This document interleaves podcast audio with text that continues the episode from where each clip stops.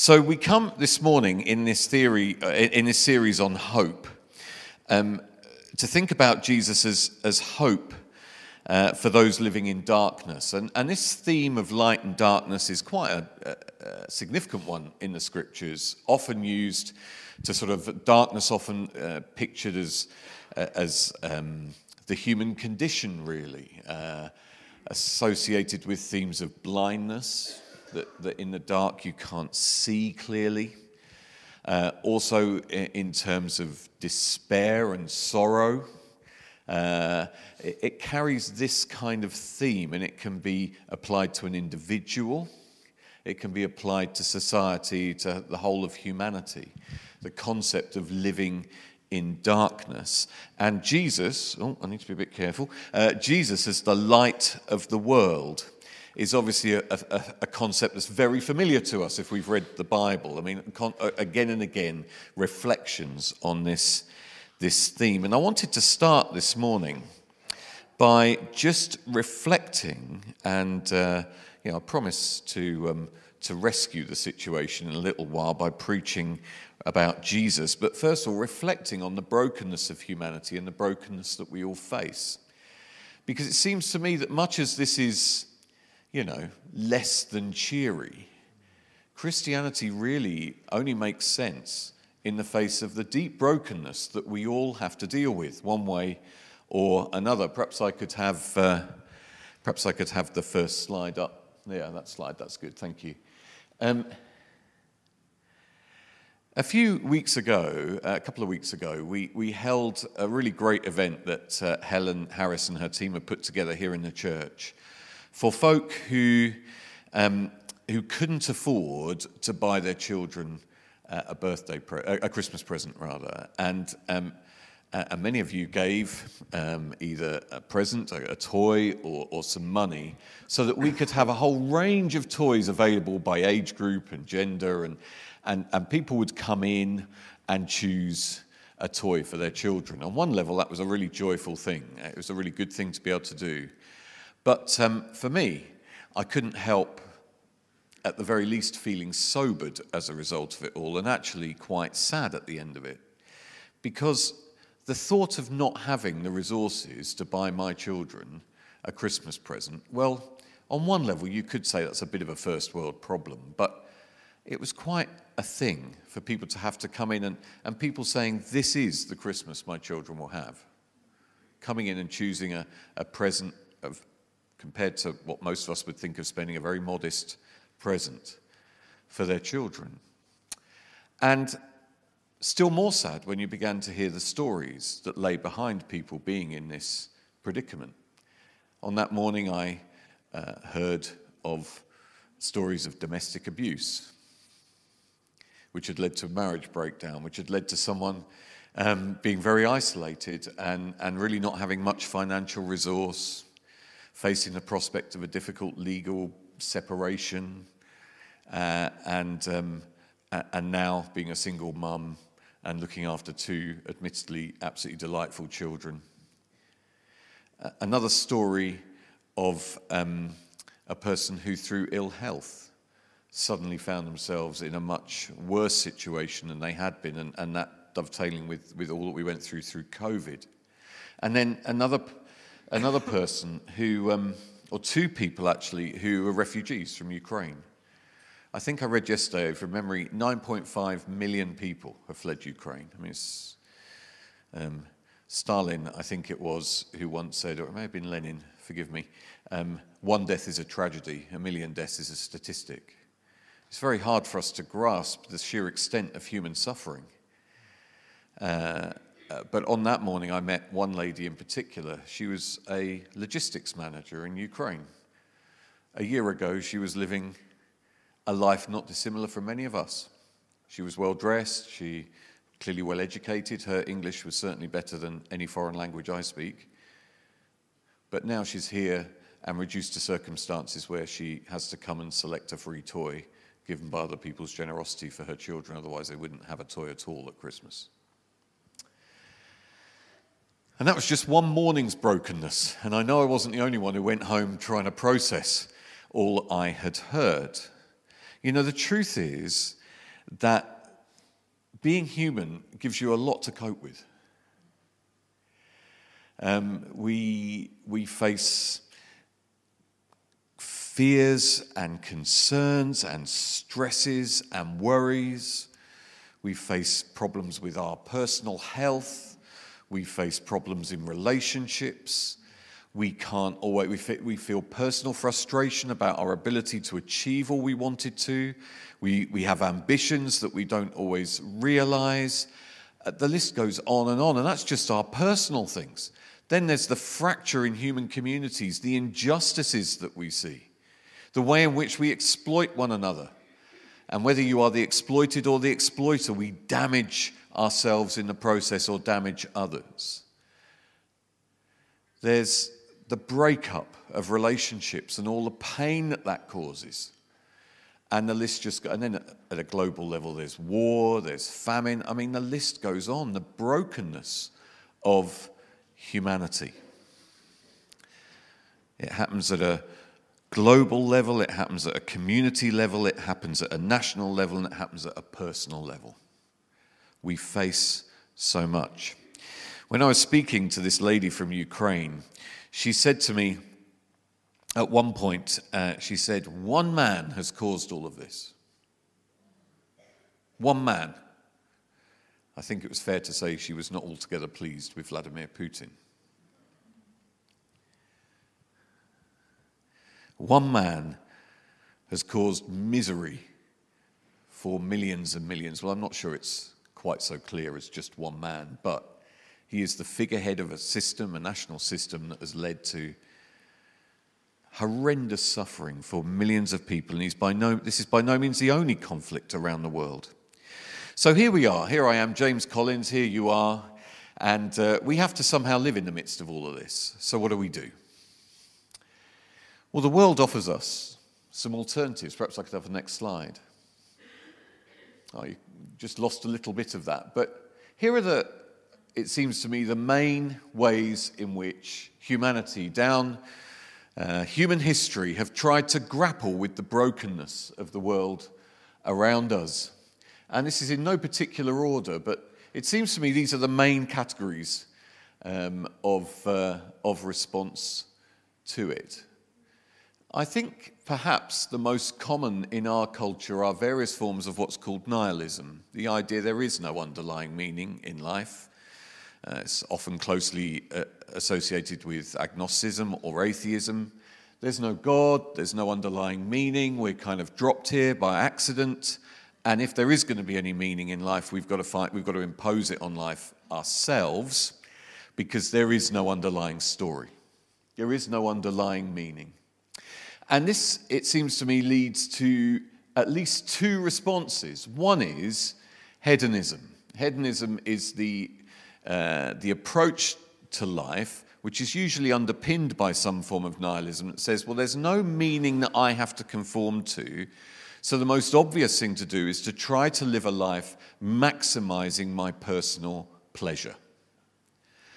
And, um, and you can see that the, the reason in that. I will do whatever I think I need to do to maximize my pleasure. Most of us wouldn't take that to an extreme. We would recognize that we shouldn't, in seeking that, do anything that hurts others. However, the truth is, hmm, hedonists do hurt others. They try to convince themselves they don't, but inevitably, maxing out my pleasure is likely to lead to me exploiting others to get there. The most common form of, of hedonism in our culture is consumerism, the idea that pleasure is to be found in buying and getting and owning and having stuff.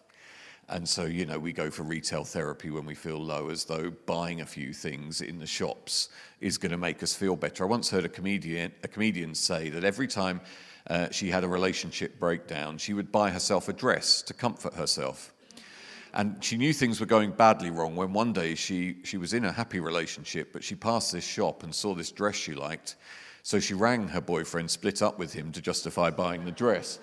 Um, the less common uh, approach to this these days, but um, Nietzsche, who was the father of nihilism, uh, advocated this is to say, look, if God is dead, and by that he didn't just mean that he didn't believe in God, but therefore there is no meaning in life, then what we've got to become is supermen, or as he called it in German, Übermensch.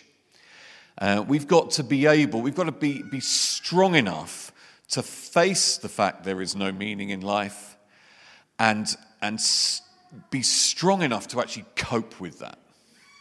And by sheer force of will, impose our own meaning on life.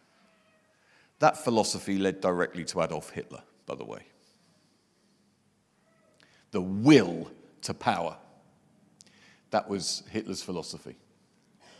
Stoicism. This is a different form of uh, philosophy altogether, really, although in many ways these things overlap in our personal experience. But Stoicism is the belief or, or the practice, really, that yes, it's, um, yes, it's difficult. Life is difficult. And what we need is basically stiff upper lip. We've just got to be strong in ourselves, resolute in ourselves, and not allow our emotions to get the better of us. Stiff upper lip, come on, chip, chip. Um, let's just get on with things and not, uh, not be too crushed. Um, that's, that's very simple way of putting it. The Stoics were around in the days of uh, the early church. Paul certainly engaged with Stoics in Athens. Another approach, again, not so common these days, but maybe would have been in, in the West 200 years ago, or certainly during the Victorian era, it would have been around, and still surfaces within religious systems like Islam and uh, sometimes as a degraded form of Christianity, is legalism the idea that if I can just develop a series of laws for myself and adhere to them, I can find meaning, I can become the person I should be through obedience to a code. Uh, another approach that people have adopt, adopted and certain religions uh, encourage is asceticism, the idea that I will find uh, freedom in life by denying myself any kind of worldly pleasures. This is the absolute opposite of hedonism. The idea that if I can break the affection I hold for anything in this life, then I can find my peace uh, as I am not pushed around by the things that are around me. So um, if I find something disturbs me, I just stop it and I simply refuse to get too attached to anything in this life. And, and, as an extreme that we might see in some form of Eastern spirituality, spending hours each day in meditation trying to empty my mind of any concerns whatsoever. More recently in the West, uh, a, uh, an approach to life associated with a man called Jean Paul Sartre. You may have heard of him, existentialism. Now, Jean Paul Sartre's philosophy, again based on the idea there's no underlying purpose or meaning in life that you have to conform to, is to say, actually, life is just about choices. It doesn't matter what choice you make, it's just about asserting your, your ability to choose. He specifically says essentially that if somebody asks you to help them cross the road, there is no moral difference between pushing them under a bus or helping them across the road. You could do either. The key thing is you decide. Now, this is actually a philosophy meant to lead to human liberation. He wrote books, he was honored as a leading intellectual of his day. And within all of this, different forms of spirituality that underpin them or uh, uh, or, or, yeah, that, that encourage these different philosophies. There may be others, different shades, but I think these are the main approaches that human beings have found over the years to dealing with the brokenness that we all face. Perhaps the saddest thing that we do, and we do it very commonly, is we try and find meaning through things.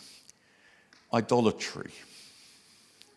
We idolize people we idolize uh, things like cars and houses. We idolize success. John Calvin once said, Our hearts are idol factories. You know, if you deliver yourself from one form of idolatry, you'll find your heart hankering for another. We make all sorts of things. You know, we idolize sex in our culture as though sex has the power to give your life meaning.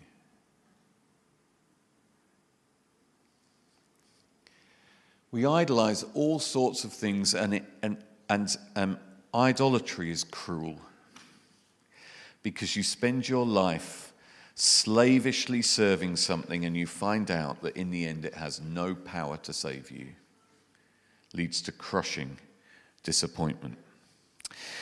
And all of that, the background then to this text. This is actually a text that is a, a prophecy spoken by John the Baptist's father, Zechariah, addressed to John, John the Baptist. But it's a prophecy that talks about his role preparing the way for Jesus. You, my child, John, will be called a prophet of the Most High for you will go on before the Lord to prepare the way for him, to give his people the knowledge of salvation through the forgiveness of their sins, because of the tender mercy of our God, by which the rising sun will come to us from heaven to shine on those living in darkness and in the shadow of death, to guide our feet into the path of peace. So it's a prediction about John the Baptist's role, but about halfway through the passage, it talks about what he's preparing for, and that is the coming of the rising sun. The rising sun who's going to shine on us uh, from heaven, to shine on those living in darkness and in the shadow of death. Perhaps we could just reflect for a moment on the heart of the problem as the Bible sees it. The heart of the problem as the Bible sees it is the fracture in the relationship between people and their Maker. And that fracture has taken place because of sin. And sin in the Bible is, is, is seen as two different things. One, it is seen as discrete actions by which we rebel against God. So God has clearly instructed us, and we feel it instinctively that it is right to tell the truth, but there's not a person here who hasn't told a lie. And those moments when you lie, you have committed a sin. Now, sin is an old fashioned word. What you have done, you have rebelled against what, even in your own heart, you know to be true probably for some personal advantage. But secondly, the Bible sees sin as a spiritual power. That when you commit sins, as we all do, you unleash a spiritual cancer in your life. It's as though every time, we all know now, don't we, that smoking is bad for us. And uh, if you didn't know that, it might be a bit of a shock to you, but it's very, very bad for you. You're, you're, you're releasing into your system all these toxins. And yet people still smoke. It's crazy, isn't it? Um, when you smoke, you inhale and take into yourself all sorts of, you know, crap that shouldn't be inside of your body. And ultimately, if you keep going with it, it'll kill you. Sin is very much like that. Every time we take a decision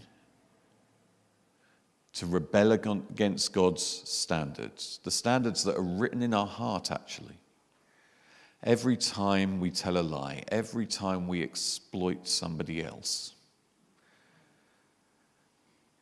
when we refuse to pay people what they ought to be paid, when we steal, when we, oh, the list goes on and on when we are racist, when we are sexist, when we are prejudiced against others and treat them badly just because of who they are, when we when we have a lack of compassion in our hearts, when we're consumed with our own well being and don't care about others.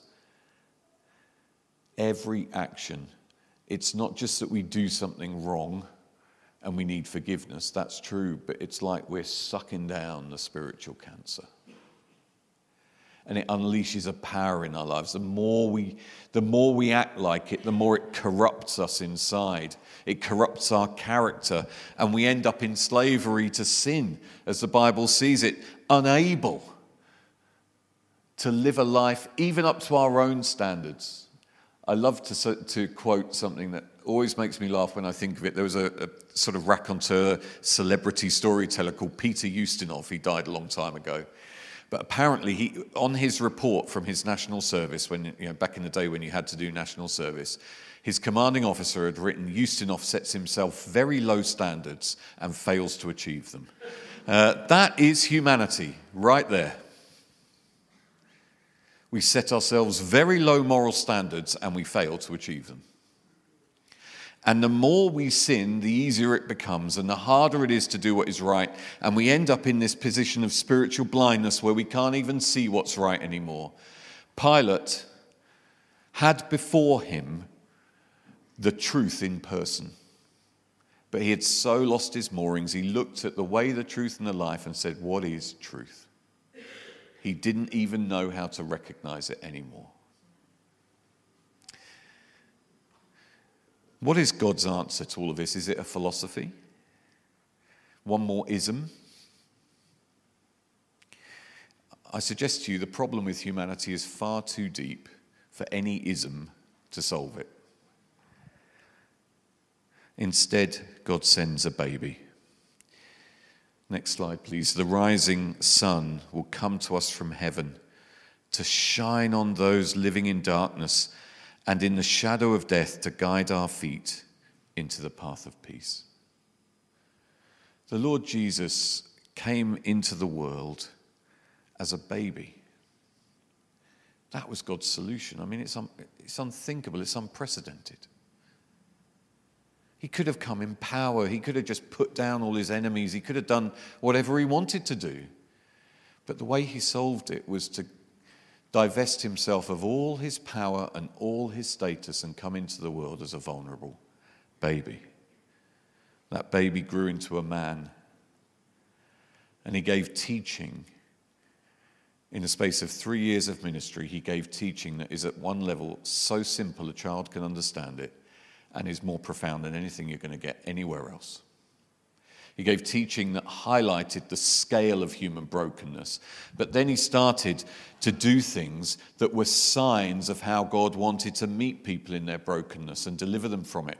For people who were blind, he restored their sight. For people who were living under powers of darkness and had lost the ability to live righteously, he drove the darkness out and put them back into their right mind. For those who had lived by exploiting others, he challenged them and called them to repent. And people did. And ultimately, he died on a cross, again in brokenness and weakness and vulnerability, and experienced everything this world could throw at him. And he died there so that all of the righteous judgment against humanity, against you and me, against the whole world, the sin of the one man, and whether that's you or me or Vladimir Putin, all the suffering that we cause could be forgiven. And our unquiet consciences could be dealt with. But you think, well, that's all well and good. It's good to know that I can be forgiven. It's good to know that I can be inspired to live better. But it doesn't deal with the biggest problem of all we live in the shadow of death, this passage says.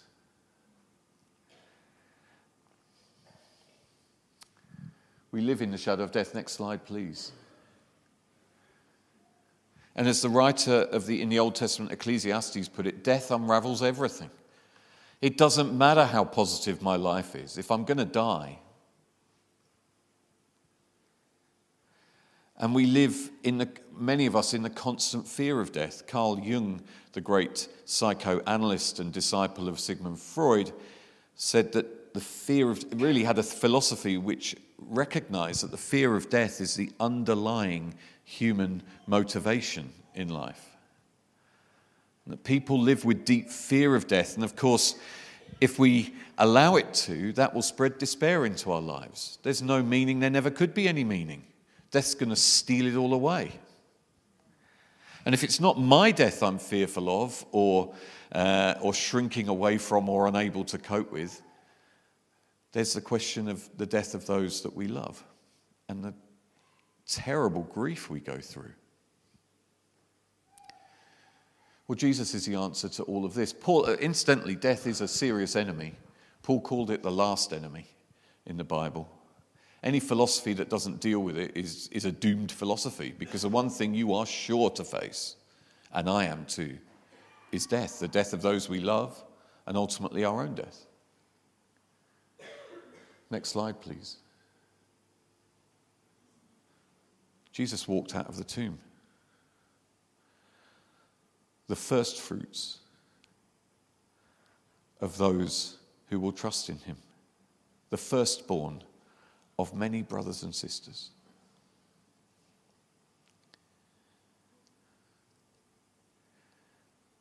This is the fundamental way in which the Sun of Righteousness has shone upon us. That even though we are living in the shadow of death, Jesus can guide our feet into the way of peace.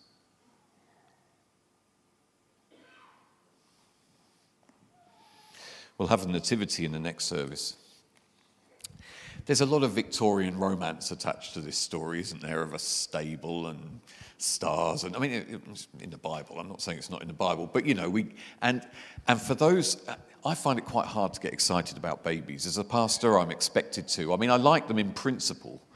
Uh, but um, you know, because I think it's a good thing if there's babies around. That's, that's that's jolly good. I'm all for that. But you know, people sometimes show me pictures of uh, of their granddaughter or, or, whatever. And I, get, I tried my best to get excited for them, but babies don't, you know, they don't excite me particularly. Uh, I just look at them and think, first of all, you know, it's just another variation of Winston Churchill. And secondly, uh, and secondly, a small version, and, and secondly, it just looks like a whole lot of work before you're getting anything back. I loved it when our kids turned into toddlers and you could begin to engage with them a bit. But I do appreciate that, you know, other people have a more positive, you know, feeling towards babies, to say the least. I find it hard to get excited about these nativity scenes. I will do my best in the next service, I promise. And I realize this is my problem. But that stuff to do with Christmas does not particularly get me excited. What gets me excited is that in the midst of my brokenness and the brokenness of the world around me, the sun has risen. And Jesus, in a way that all those other philosophies that, that have much insight attached to them, they're well worth studying and reading about, but they cannot solve the brokenness of humanity. The brokenness is far too deep for any of them to work. It just seems to me that the longer I live, the more I realize that Jesus has, at our very deepest level, come and revealed how this broken humanity of ours can be restored. He is able to save to the uttermost.